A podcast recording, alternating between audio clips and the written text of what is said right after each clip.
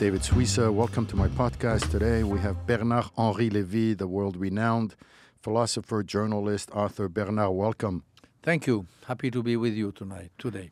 It's difficult for me because I'm dying to speak to you in French, but we're going to do it in English. Peut-être qu'on dira quelques mots en français pour nos lecteurs, euh, pour nos écouteurs en français. I'm sorry for my pathetic English. That's the most important. I'm, uh, I have to speak in English, but I must uh, warn you, it may be dramatic. Okay, and we're warning you too. I might go off in French. Uh, I've been fascinated by your your journey. Uh, you studied philosophy, and then you end up going for the adventure. You're not just a person of the mind, which is like so many philosophers are person of the mind. You also, at which point in your life did you decide you had to go uh, to the grounds? You've been in so many places around the world where they had conflicts and wars and so forth. And at which point in your life did you realize that you were not just going to be a person of the mind? Immediately, there was no special point. I decided uh, since the very start that the best thought is the thought which can be proved by experience, that the best thought was the thought that matches with real things, and that the best way to make feel the most honest way to to to speak and to make philosophy is to go and check with your own eyes. So for me, uh, thinking and experiencing, being in the field of ideas, in the sky of ideas, and on the field of things, is like walking on my two legs. I walk as many of us, but not as all intellectuals. I try to walk on two legs. And it nourishes your mind. It nourishes the intellect and the philosophy. The more experience you have on the ground. Of course, it does. Um, it, not only it nourishes, but uh, uh, you have to you have to live as you think and you have to think as you live. There cannot be there cannot be a separation between two. You cannot preach for human rights, for example, and when human rights are violated, raped, uh, you cannot be absent. You cannot, as I do, be a defender of Israel, as I am. I am a, a, a, a real constant uh, defender of Israel. Uh, each time Israel is delegitimized, each time Israel is attacked, I'm, I'm on the side of Israel. But it cannot be just in ideas. You have to act. You have to prove. You have to put that in your life. That's that's why, as I tell it in my in my in my as I recall it in my new book, since for, since 50 years, at the end of the day, each time, each time, in my lifetime, Israel was under attack uh, under war, I was on the ground. I was with my Israeli uh, sisters and brother during the Lebanon war in Gaza. I was during the first war in Gaza. I was the only foreigner to be authorized first to have the honor, but also to take the time to go with an Israeli special unit inside Gaza to be witness uh, of what was happening. And and then I wrote about this war. And then I wrote about the question to know if Israel was turning its back to the true creed of Zionism or not, and so on and so on. And my opinion was no, does not turn its back.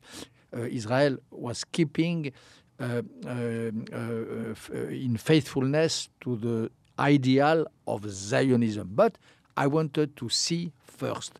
I just want I'm not a philosopher of propaganda. I'm not a philosopher of just ideas. I like to see first. And then my, my, my words are more outspoken and I think just more true. You know, I have a son in the Israeli army now. And when I read the news reports of things going on there, and I find out that he's going now in the West Bank, and when I visit him on his base, it's a completely different experience that I'm going through, and what you're saying is getting a sense of what's happening on the ground. And I think one of the reasons we've seen such a schism between the Jews of Israel and the Jews of America is there's a lack of appreciation here for the facts on the ground and the reality that Israelis go through. This is one of the reasons. There are other reasons for this schism, but the main point is that for me, this schism is dramatic this schism has to be overcome. If I have one of the uh, fights of my life, at, of this moment of my life, is to overcome this schism. If the two Jewry, the Jewry in Israel and the Jewry in the West and especially in America, divorce, really, it is the start of a war between moral, moral, intellectual war between Jews that will be dramatic for all of us. All the women and men of goodwill have to do their best to maintain maybe the dispute, of course, but the dialogue, the brotherhood between Israel and the diaspora. I'm really Israel without the diaspora would be another uh, another Israel. The diaspora without Israel would be another diaspora. We we owe us in diaspora part of our strength, part of our pride, part of our uh, way of standing firm by our uh, beliefs to Israel. We owe that to the existence of Israel. And Israel owes part of its values, part of this uh, chosenness also, its peculiarity to the existence of a diaspora. They feed each other. I wonder if one of the problems here is that we elevate certain values and character traits above others. For example, compassion, integrity, and and self-criticism, and yet curiosity is way way down at the bottom of the list. And and for me, curiosity is essential to this idea of creating more empathy and mutual understanding between the two people. And this is one of, one of the things I'm seeing on both sides an utter absence of curiosity. And when you don't have that, you have instant judgment based on cerebral, Israel is just an idea, an abstract mm-hmm. idea. It's not only curiosity. Of course, you are right. Uh, there is a lack of curiosity, but there is a lack also of not in some in some cases a lack of Jewish thinking and Jewish intelligence.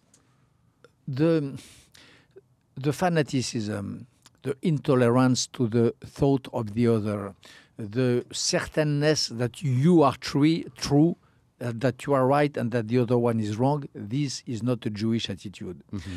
If you, the Jewish attitude taught by the Talmud teaches that uh, true truth is always uncertain. Uh, you have to have a dialogue, but you never know if it, if it is the other or you who who will be right. And this attitude, which I see so often among American Jews, to say our uh, the Jews of Israel are wrong. They did not get it. And the reverse in Israel, uh, this is un-Jew. To be a Jew means to have the conversation indefinitely open, constantly open. You know how the, the Talmud works. Mm-hmm. Uh, it is an endless a chain of paradoxes, of uh, replies who create a new question, uh, which creates a new reply, and so on and so on. But not all questions are created equal. Some questions are born in cynicism.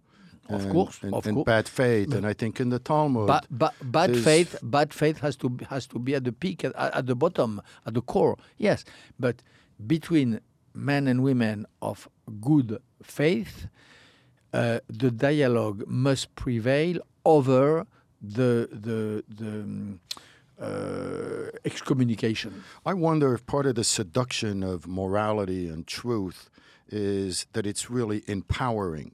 Because if I feel I own some big moral truth, and I wonder if we're getting sucked into this, especially here in America, when you hear so much criticism of Israel, people put themselves up on a pedestal.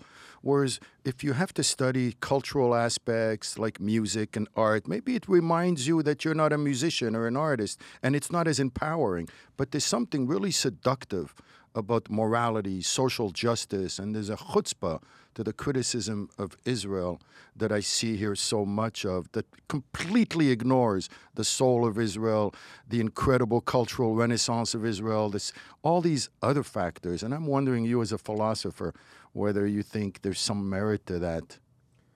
As a philosopher, I can tell you that uh, the very creation of Israel was a secular miracle uh, that it was and it is an uh, everlasting uh, uh, exception to all the political rules. It never happened in the history of mankind that uh, a people decides overnight to make a state and to make it democratic and that it works. After the darkest moment in our history when we had every excuse to wallow in victimhood for decades. After the darkest moment of our history, coming with people coming from all over the countries, with people coming from countries that never knew what democracy meant. And after 19 centuries of being people of the book, and all of a sudden we have to be people of the gun overnight by necessity people of the gun, people of politics, people of uh, social organization. All that was so new.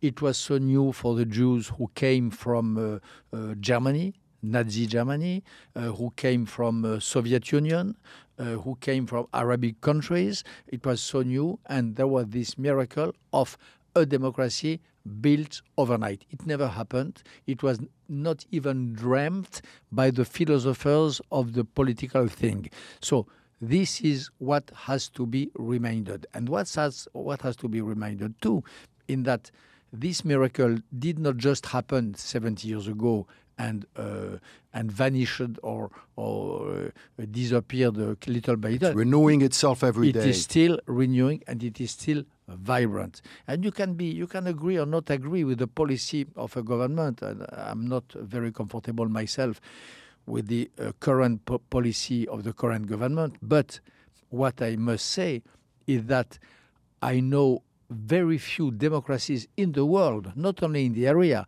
in the world, as vibrant, as strong than the Israeli democracy. Israel could be. We often hear that Israel is the the only democracy in the area, you know, in the region. Mm-hmm. It's more than that. Israel should be considered as an example for every democracy in the world, including the French one or the Amer- or the mm. or the the, American. the, the American one.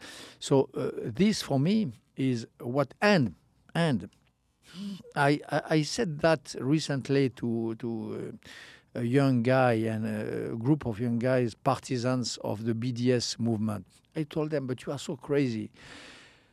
Even uh, from the point of view of your liberal values, is the point, from the point of view of liberal values, Israel, far from being despised, should be praised.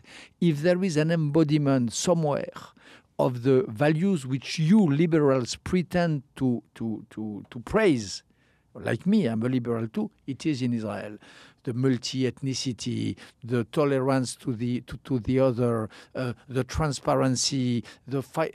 Israel is very one of the most shining example of what a liberal democracy can mean. And this, I try to say it each time I can when I go in a campus of an American university. I want to go back uh, just a minute to the miracle of Israel. Uh, that you just referred to. I call it uh, c'est la chair de poule. It's the goosebumps of Israel. And for some reason, love is always denigrated as not an intellectual idea. There's a we have a problem here among so many liberal American Jews who are Zionists to express love. Love is not something that's intellectual, something that's meaningful. It's dismissed. If you express love, that's for the right wingers. That's for the blind supporters of Israel. I'm here. The real way to help Israel and to love Israel is through public self criticism. What is it about love that is so alienating to intellectuals? In my in this last book, The Empire and the Five Kings, I say two things.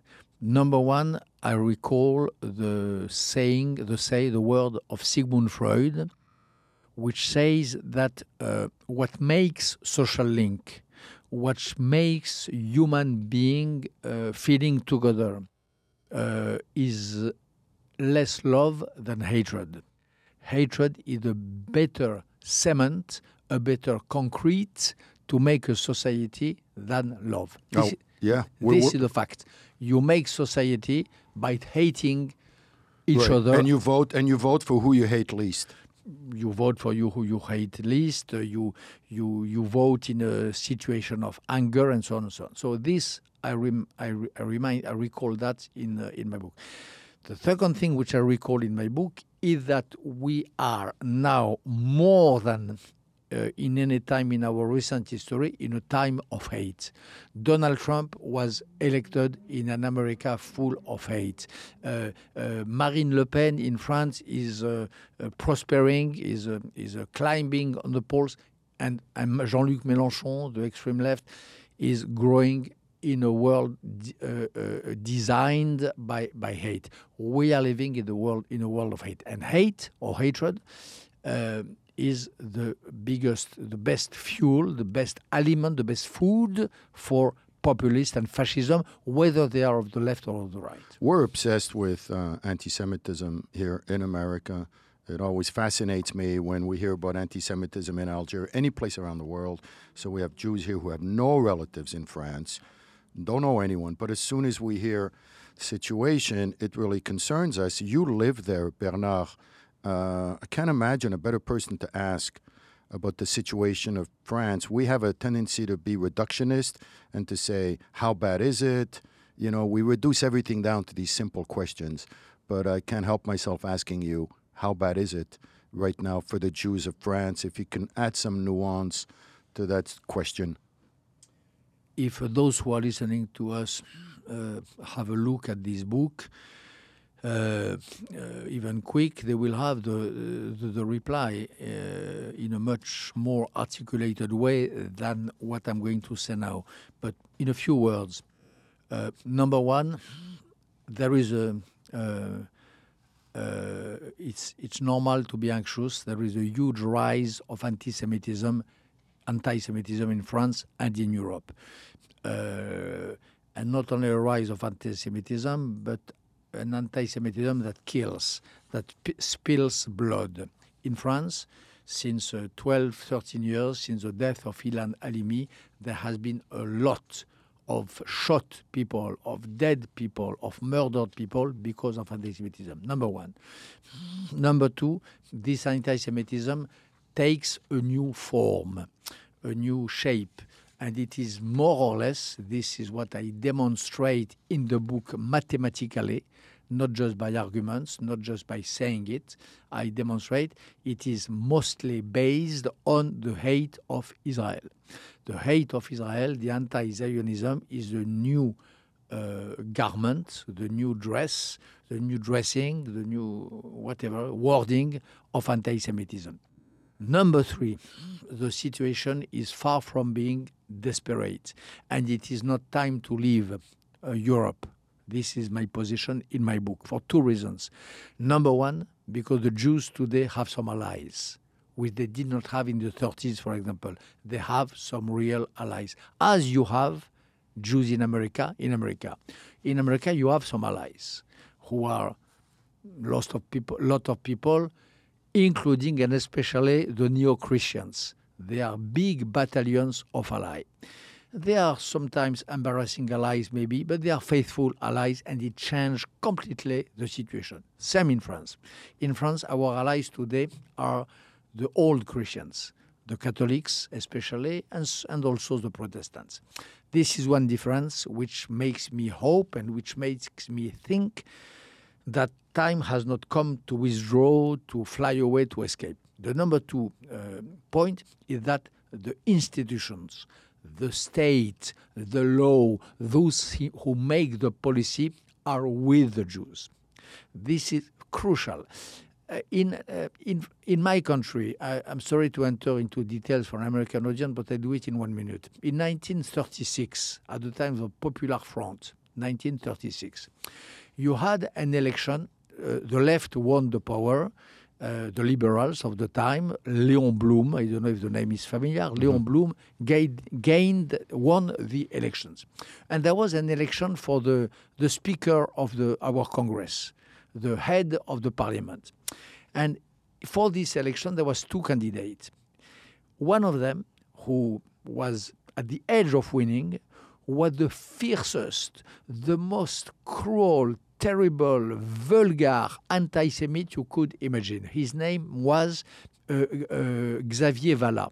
He, he was going to become a few years after in charge of Jewish affairs under the pro Nazi administration of Marshal Pétain. So, what I mean is that at the time of Front Popular, uh, Popular Front, you we were at the edge of having a parliament directed, presided by a devoted anti Semite. This today is unthinkable.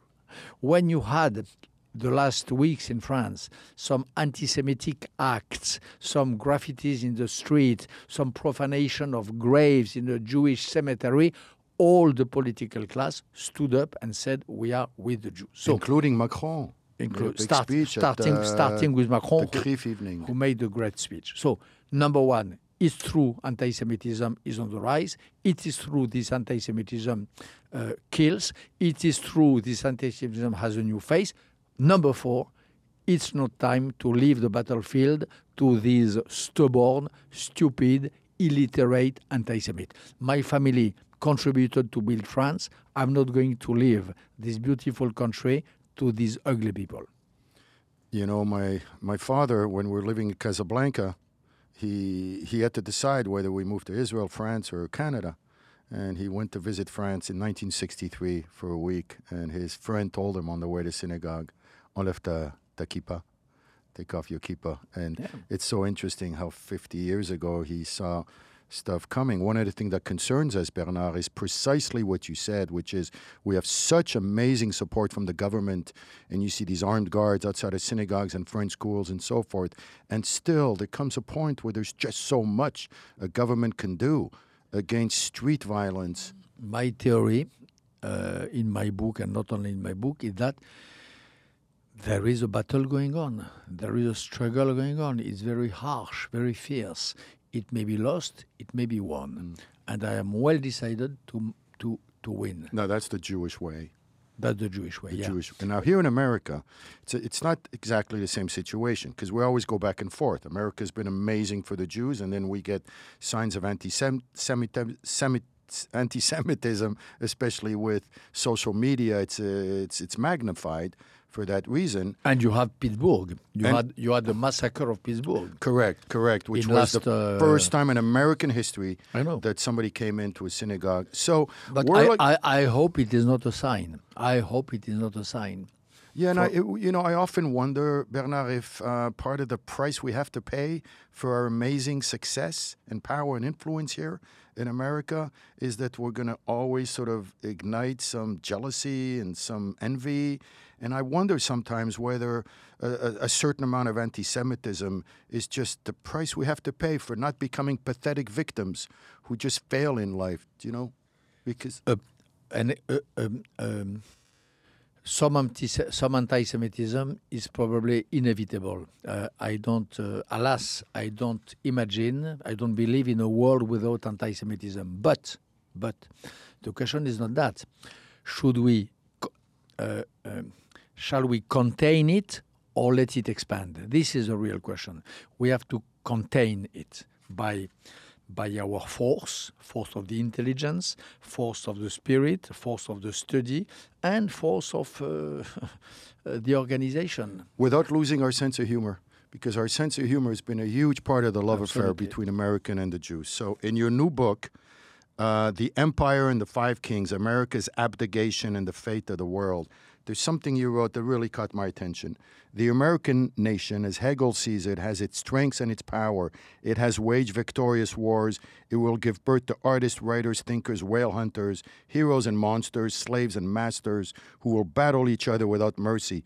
But it lacks, and will continue for a long time to lack, something of that splendor, that self confidence, that hubris that characterize, for example, the absolute power of 17th century France or Renaissance Italy. It lacks and will long lack the imprimatur, the scar of total authority. Yes, and, and uh, that's in the chapter when I when when I have a, I make a theory about the American imperialism that will never look like the European colonialisms, for example, France, England, Portugal, and so on. The American empire is a reluctant empire, is a self-impeached empire, is a, um, an unwilling empire. I have a quote in the book. I say that Americans are involuntary Romans. They are Romans, inheritors of, of Roma, um, Roman Empire, but involuntary. This is what is sometimes a weakness, but very often a strength of America. And at least uh, this is one of the things which are eminently respectable in this country. Do you think part of the American romance is this obsession with winning and losing? So we won the first two great wars of the 20th century, and then all of a sudden we ended up with these wars that were very difficult to win, whether it was Korea, Vietnam, and then Iraq. And Americans hate to lose. And I wonder if those experiences, like in Iraq, which is seen generally as a failure, has sort of given war a bad name here in America war should keep a bad a bad name, but but intervention, intervention this thing that you yeah, yeah. that you, that you exactly. long for in the exactly, book. Exactly, uh, it could be, as you say, and it would be it would be mm, it would be a pity, because in the DNA of America you have this will to commit. There you have this will to to defend your creed and your values. You had this will when these values are dramatically uh, offended wherever in the world to commit and to help. Uh, the shining city upon the hill, which was one of the credo, the creeds of the founding fathers of America, is today, at the minute where we are speaking, is the creed of so many people whom I know in Darfur, in dark parts of Africa, in forgotten wars, in the bottom, in the asshole of the world, you have people who consider America as a shining city upon the hill, who, who keep hope, these people, they keep hope because they see at the end of a tunnel, of their tunnel, they see the light of a candle which has a name, which is America. So, should we discourage them or should we remain faithful to them, these people? You, you know my reply. It's for that that I wrote my whole book. And the last time we tasted this kind of romance from an American leader was when George Bush, after 911, spoke about the spread of freedom throughout that you know that part of the world, and it, it, it, a lot of that language was quite romantic. And it turns out that it was it felt like it was too black and white. That there was a little naivete involved with his intervention.